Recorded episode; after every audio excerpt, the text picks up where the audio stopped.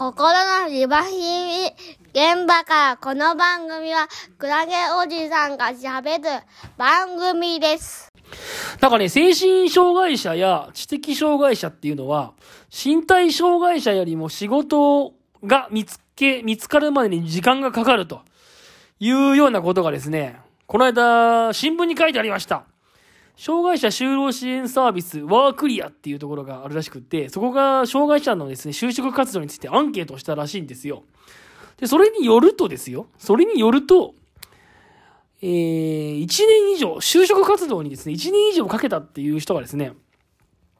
まあ身体障害者は1割程度だったんだけど、精神障害者は31%もいり、知的障害者も42.3%といてですね、やっぱりこう就職活動に1年以上もかかったっていう人が、やっぱ身体障害に比べて、精神障害や知的障害の人は多かったっていうことがね、分かったそうです。あ、申し遅れました。私、えー、クラゲおじさんです。精神科で働く作業療法士です。まあ、それでですね、変なタイミングで自己紹介しちゃった。えー、っとですね、それで、まあ、そこによるとですよ、そのなんで精神障害者の人が、その就活で苦戦したのかっていうと、まあ、自分の障害に配慮してくれる会社が見つからないっていう。そういう回答が28%で多かったそうですね。身体障害者の人は希望する仕事内容の会社が見つからない。知的障害者は自分に合った業界、企業、職種がわからない。っていうことなんだそうです。まあ、障害によって、まあ、その仕事がなかなか見つからない理由っていうのは違うんだけど、とにかく精神障害者に関しては、自分の障害に配慮してくれる会社が見つからないっていう人が多いみたいっすね。そんなことがね、ちょっと新聞を開いてたら書いてありまして、なるほどなと思ってるんですよ。このさ、自分の障害に配慮してくれる会社が見つからないっていうのはね、これなかなか難しいね。この障害、障害者雇用って一言で言うけど、やっぱりなかなかね、自分の障害を理解してもらえないっていうのはね、なかなかよく出てくる問題ですね。なリワークやっててもそうですよ。なかなか理解してくれないと。それでさ、その、じゃあ何なんなのかなと思って、障害への配慮ってっていうので、何なのかなとかよく思うんですけど、このワークリアっていうところがですね、そのやっている、その、さっき言ったアンケートの内容でですね、精神障害者の方が望む、えー障害への配慮っていうのは、1位、就業時間や日数、休憩時間などの配慮をしてくれること。これが39%。で、2位が、転勤がないこと。で、3位が、通勤への配慮をしてくれることなんだそうですね。で、ちなみに身体障害者の場合は、1位が通院への配慮、2位が就業時間や日数、休憩時間などの配慮をしてくれること、3位が転勤がないこと。で、知的障害者の方は、1位が転勤がないことと相談しやすい環境があること。2位が就業時間や日数、休憩時間などの配慮をしてくれること。3位が通院への配慮をしてくれることって書いてあって、だからね、そんなに変わんない気もするんですけどね。なんか身体障害者も精神障害者も知的障害者も。まあ1位、2位、3位とあって、まあどこも通院への配慮とか、就業時間とか日数とかの配慮だったりとか、まああと転勤、まあっていうことが書いてあって、まあなんか、なんかそんなに変わりがない気がするんですけど、やっぱり精神障害者の人は、まあ自分の障害に配慮してくれる人が、ところが少ないなっていうことを思うようですね。で、まあ自分がね、現場で精神科の人と関わっていて思うことは、やっぱり配慮してくれる会社が見つからないっていうふうに言うけれども、やっぱり、なんていうのかな、こういう配慮をしてくださいっていうふうに伝えることが、やっぱり精神障害者の人は、やっぱり難しいんじゃないのかなっていうのをやっぱり思いますね。わかりづらいし、わかりづらい配慮を求めたりするし、やっぱり身体障害の人と比べて、そういう自分のことを伝えるっていう能力っていうのかな、力っていうのが、やっぱりちょっと、劣ってるっていうと言い方が悪いんだけど、やっぱプレゼンするっていうか自分のこういう配慮してほしいっていうのをうまく伝えるっていうところが、難しそうだなって思う方が結構多いですね。自分のこと。やっぱり身体障害者の人って体の病気だったりするから、こういう配慮をしてほしいっていうのが、割と、まあ、ドライにっていうか、スパッと言えるっていうか、例えば片腕なかったらね、片腕なかったら重いもの持てませんとか、両手で運ぶめのものが、両手で持つようなものは持てませんって、例えば言うとかですよ。はっきりしてるじゃないですか。だけどやっぱ精神障害の人って、まあ、どういう配慮を求めるかにもよりますけど、こんなこと言っていいのかなとか、あんなこと言っていいのかなとか、こういうこと言ったら結局雇われないかなっていろいろ考えすぎちゃって何も言えない人もいるし、まあ逆にちょっとこう、言いすぎちゃって、あんまり圧強く教えられると辛いですとか、あんまりきつい苦情で怒られると、いや、調子悪くなっちゃいますとか。で、そういうこと言うと、なんか変にわがままだとか捉えられちゃったりとかね。やっぱするってとこありますね。心の病気ってやっぱどうしてもそういう、わがままだって捉えられちゃうところとこう、表裏一体みたいなところがあって。でわがままだって捉えられちゃうと嫌だなと思うから、逆に何も言えないっていう人もいるし。でも察してほしい、察してほしいって思っててもね、やっぱどういう手助けが必要なのかって分かりづらいから、企業側もね、分かりづらいから、結局は、なかなか配慮もできないしっていうのがあって、やっぱ心の病気っていうのは、そういう自分の障害に配慮してくれる会社が見つからないっていう、簡単に言うけど、確かに配慮してくれる会社が見つからないのかもしれないし、まあ、自分の障害の配慮っていうものは、そもそもどういう配慮をしてほしいのかっていう、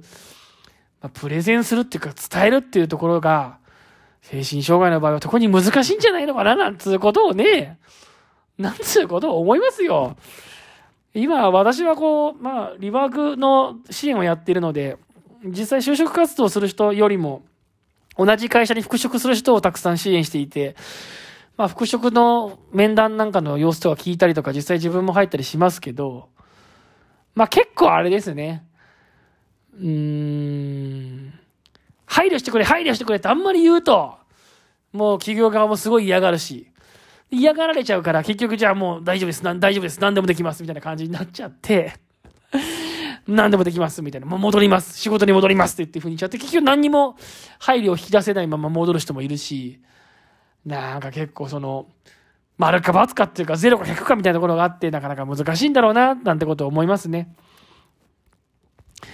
まあ、心の病気っていうのはやっぱり、言いますけどね、私もな、実際はなったことがないからわかんないけど、やっぱなった人にしかわかんないんだってみんな言いますもんね。結局、どういう配慮をしてほしいとか、どういう手を差し伸べてほしいのかっていう、そのいう企業に自分のことを理解してもらうっていうのは難しいなって言ってて、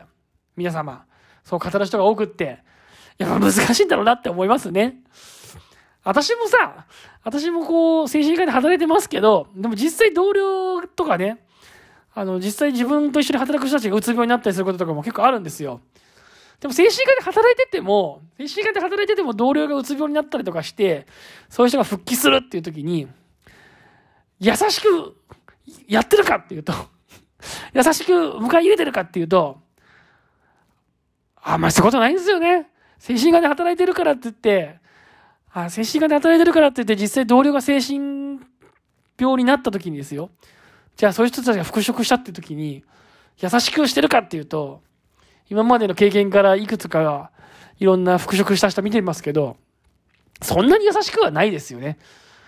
精神病のこといっぱい知ってるはずなのにね、精神科で働いてるから。でも実際、同業者と同僚として働くってなると、やっぱりすごい求めちゃうっていうか、やっぱそういうとこはありますよね、なんか。どうしてもそういうとこありますよ。どなんか、患者さんに関しては優しくても、やっぱり同僚ってなってくると全然こう、関わり方が違うみたいなところがあって。いや、だからそういうところあるからさ、うん、皆さん実際し、鬱になって復職するってなった時に、まあ会社側に配慮を求めるとか、こういうことが苦手だから避けたいとかっていうふうに言っていくっていうことは、やっぱ思ってる以上に、思ってる簡単に言葉で言う以上に難しいんじゃないかななんつうことをね、思ったりしてますよ。心のリワリー喧嘩から。なんかこう、生の声っていうか、どういう配慮してほしいのかとかって聞いてさ、なんか生の声でよく思うのは、なんか、やっぱりなんか結局自分のことを理解してほしいとか、やっぱあんまりきつい言葉で言わないでほしいとか、だ結構そういうのが多いんですよね。きつい言葉で責めてこないでほしいとか。でそういうのがやっぱり精神障害の特徴だな、みたいなことがあって、身体障害の場合は結局、その、まあ、例えば、重いもの持てませんとかさ、